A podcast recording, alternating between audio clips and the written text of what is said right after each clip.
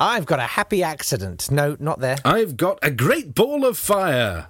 That's in really bad taste.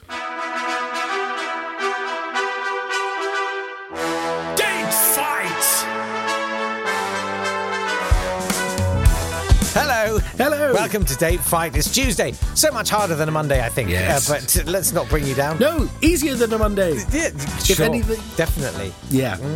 Feeling like I need to preach right now. Testify. It's the podcast where we take great moments from history that occurred on this day and we pitch them against each other. Yes, he's Jake Yapp. I'm Nat Tapley, and together we have taken two jellyfish from the sea of history and urinated on each of them to see which retract its tentacles fastest into the entertainment hatch of your mind. I don't know about you, but just you saying that's made my tentacle retract. Let's do this.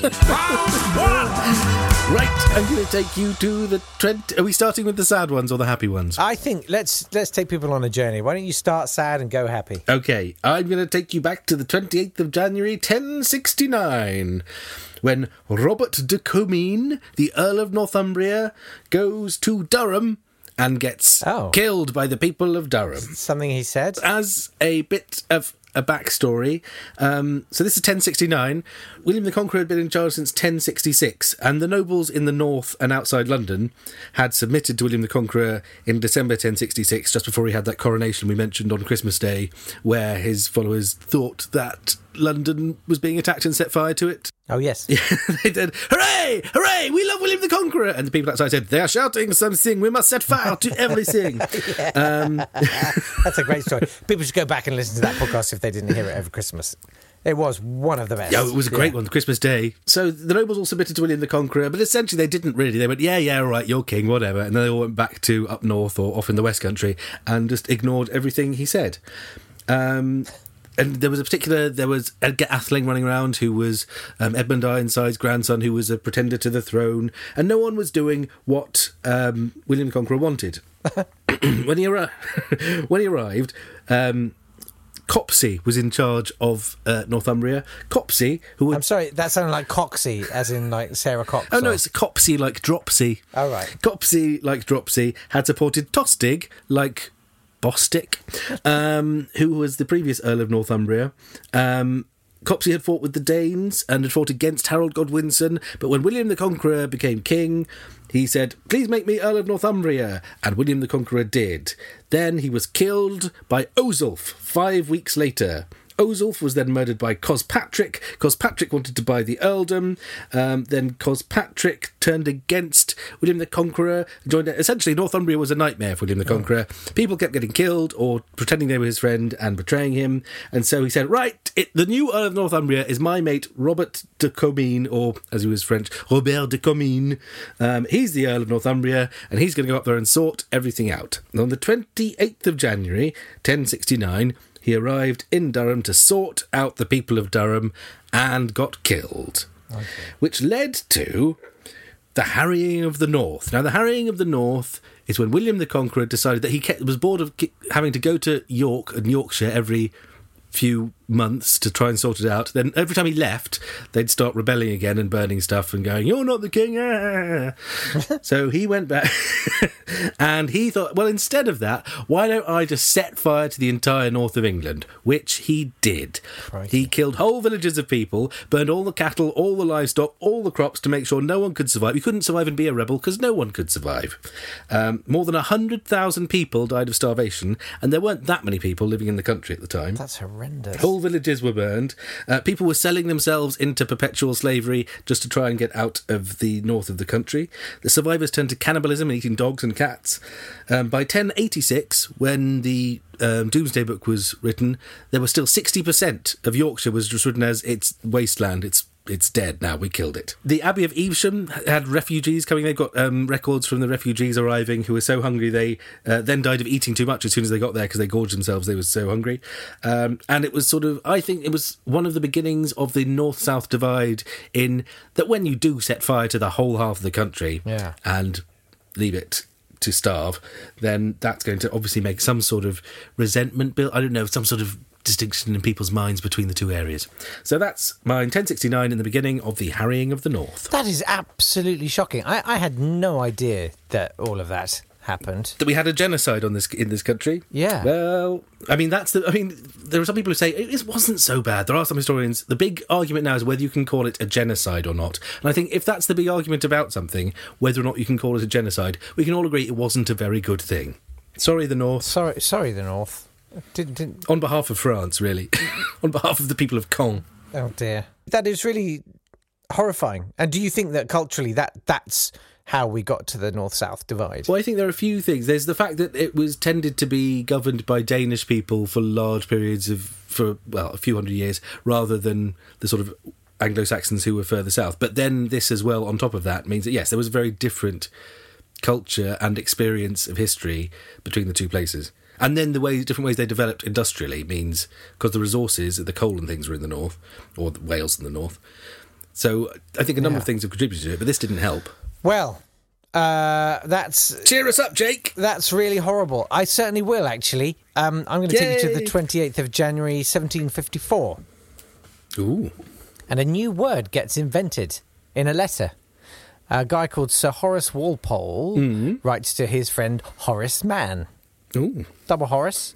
And he's talking about uh, uh, a discovery he'd made about a lost painting. Uh, there's a painting by Giorgio Vasari of Bianca Capello. I don't know who she was. I should probably have worked it out. Whitechapel. Anyway, he Yeah. was re- by he referenced to this painting by uh, referring to a Persian fairy tale, which was called "The Three Princes of Serendip," which is uh, an old name for Sri Lanka. Yeah.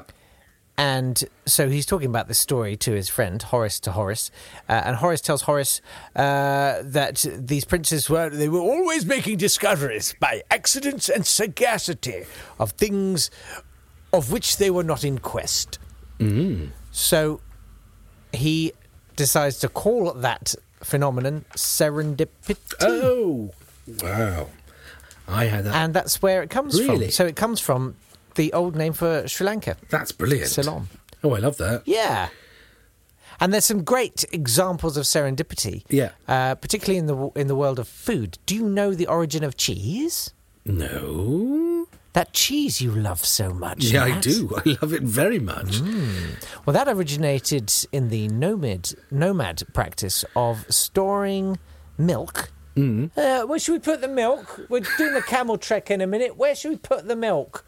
Um, I've got a stomach out of a dead camel. Yeah, I'll put the milk in there. Yeah, put it in there. Yeah. All right. So they would store they would store milk in the stomach of a dead camel, which they would attach to the saddle of a live camel. Yeah. Nothing weird about that, mate. No. Don't worry what's bouncing off the side of your actual stomach. Yeah. It's just another.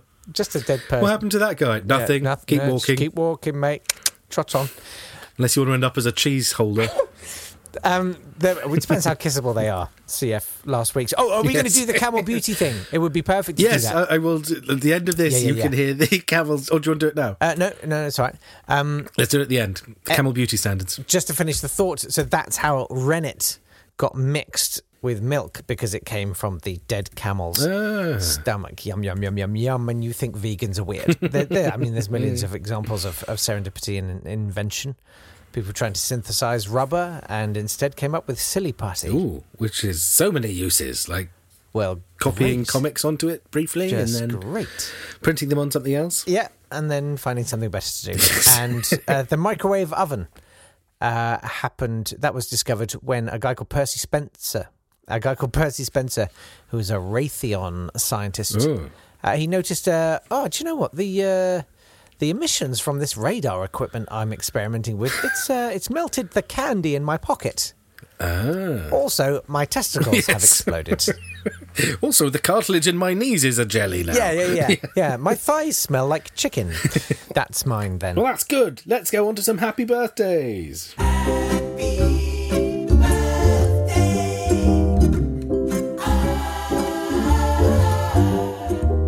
birthday to Joan II, Queen of Navarre. She was perhaps illegitimate, but was legitimised by her father on his deathbed. Um, she would have lost the uh, throne of Navarre if her stepmother had given birth to a boy. She did briefly. Her stepmother gave birth to John the Posthumous, which I think is the least enthusiastic name you can give a child. Um, he died five days later. Um, after that, Philip V stole the throne of France from her, but she got it back later on. Well, after no, she got the throne of Navarre back later on, which she shared with her husband. Um, happy birthday to Kathleen Lonsdale, the Irish pacifist, prison reformer, and crystallographer who was one of the first female fellows of the Royal Society. Uh, she had to go to Ilford County High School for Boys to study maths and science because the local girls' school didn't offer it. Oh, the world. Uh, happy birthday to Jackson Pollock, whose spatter paintings lead lots of people to go, Oh, I could do better than that, but they never do. They don't. They don't do better than that. oh, my five year old could do better. Could they? Could they? Well, why don't they then? Yeah. But they didn't, No. did they? They didn't. I mean, if they could, you could probably exhibit them for money. Happy Death Day to Thomas Bodley, who invented the Bodleian Library, the illegal deposit library and the second biggest library in the country. Happy Death Day to Isabella of Aragon, who was Queen Consort of France and daughter of Violent of Hungary. Yes, that's a Violent of Hungary. Um, she went on the Eighth Crusade with her husband while pregnant, but unfortunately fell off a horse and uh, gave, uh, th- then she miscarried and died. Unfortunately, that's Isabella of Aragon, who died on this day. Also, happy death days to Gregory Jarvis, Christa McAuliffe, Ronald McNair, Ellison Onizuka, Judith Resnik, Dick Scobee, and Michael J. Smith, all of whom were on the Challenger 2 in 1986. So that's a sad death day for them. In fact, that's probably one of the first death days I remember happening. oh. You okay, mate? It, yeah, they interrupted Duckula to tell us about it. Duckula. It wasn't Duckula, I can't remember. I think it was probably Teabag. it was quite shocking seeing it happen fairly shortly after it had happened. Yeah. But at least, unlike uh, school children in America, we hadn't been forced to sit and watch it live as it happened at school. I'm sad about that. That's why we put them all in. I think they deserved a joint uh, memory today. Yeah.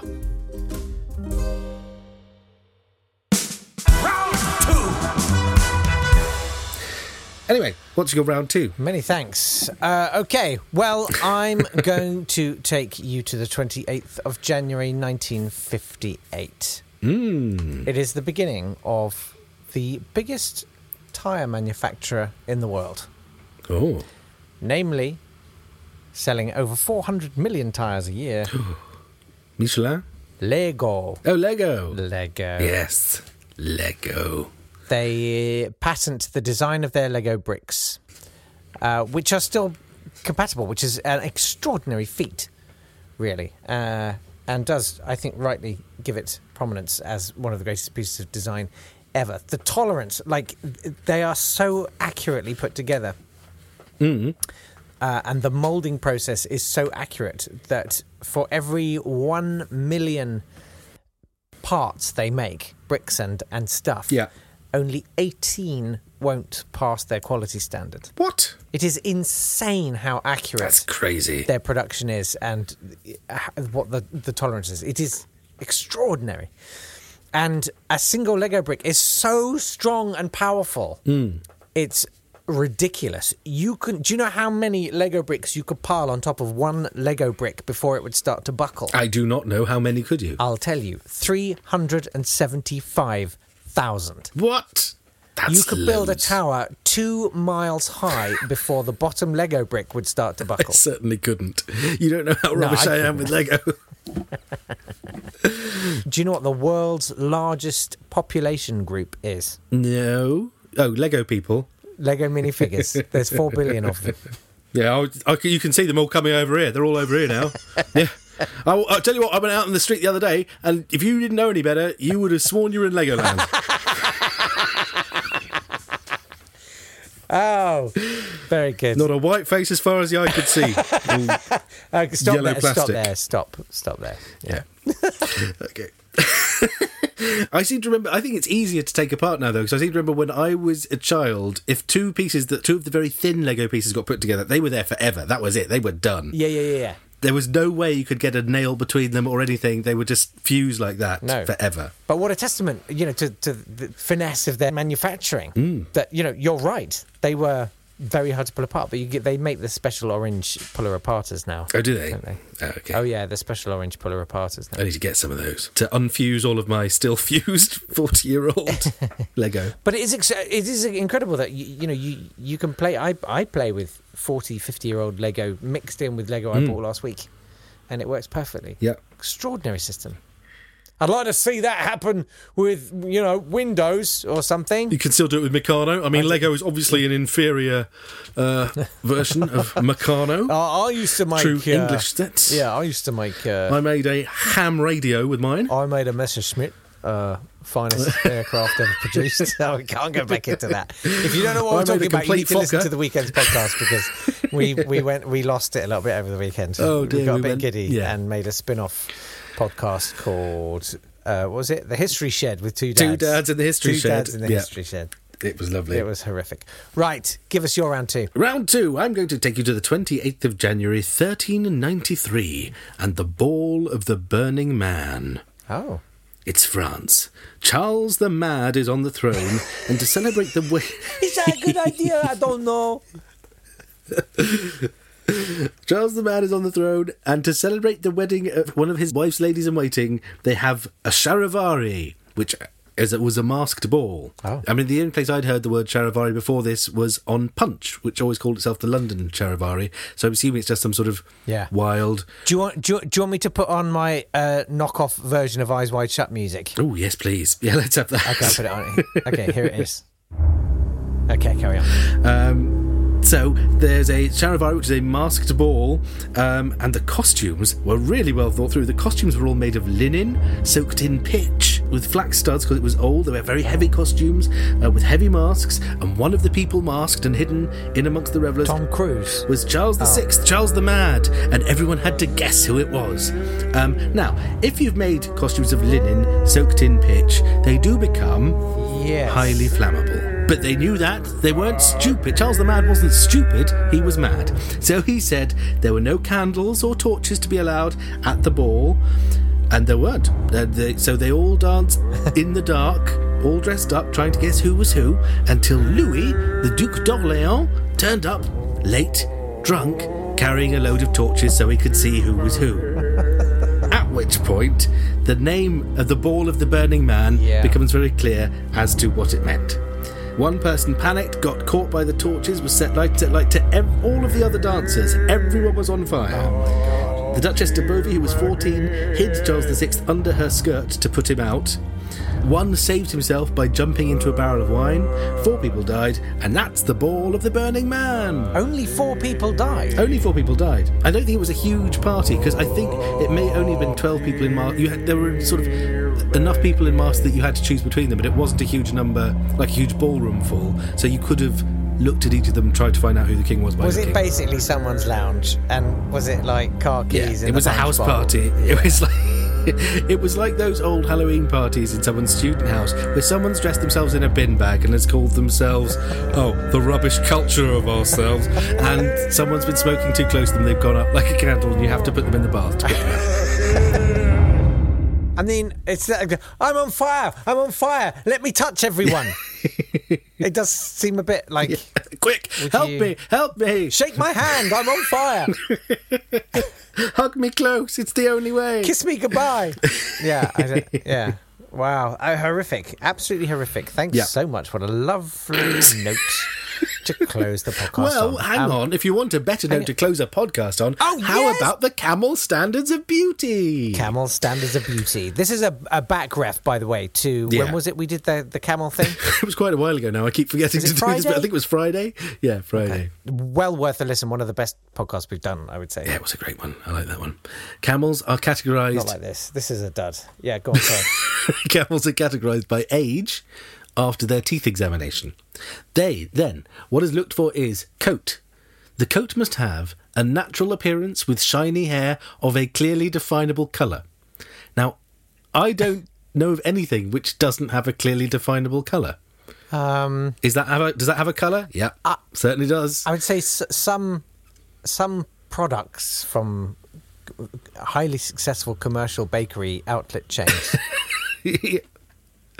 Okay. Um, the brighter the hair, the more beautiful the pageant entrant is considered to be.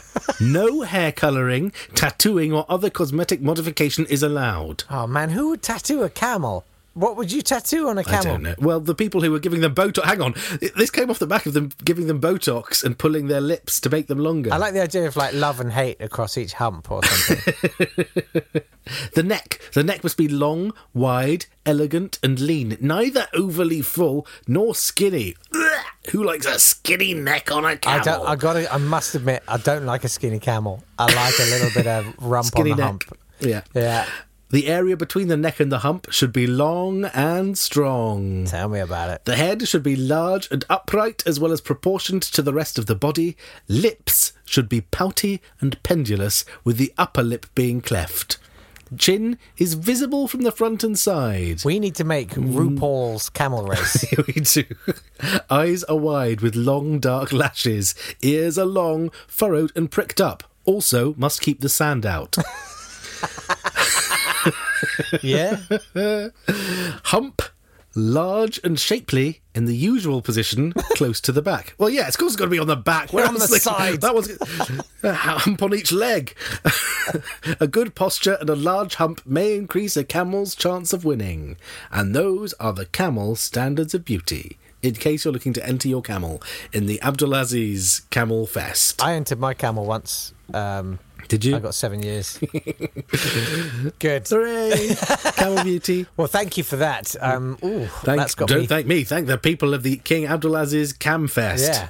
Ooh, that's got me thinking about camels now. I thought, ooh, thinking we're going to have to. I mean, off. when they, I, I didn't see this last Friday, but the more I've pondered on the innate beauty of the camel and its leathery mouth, the more realistic it seems. leathery, kissable mouth.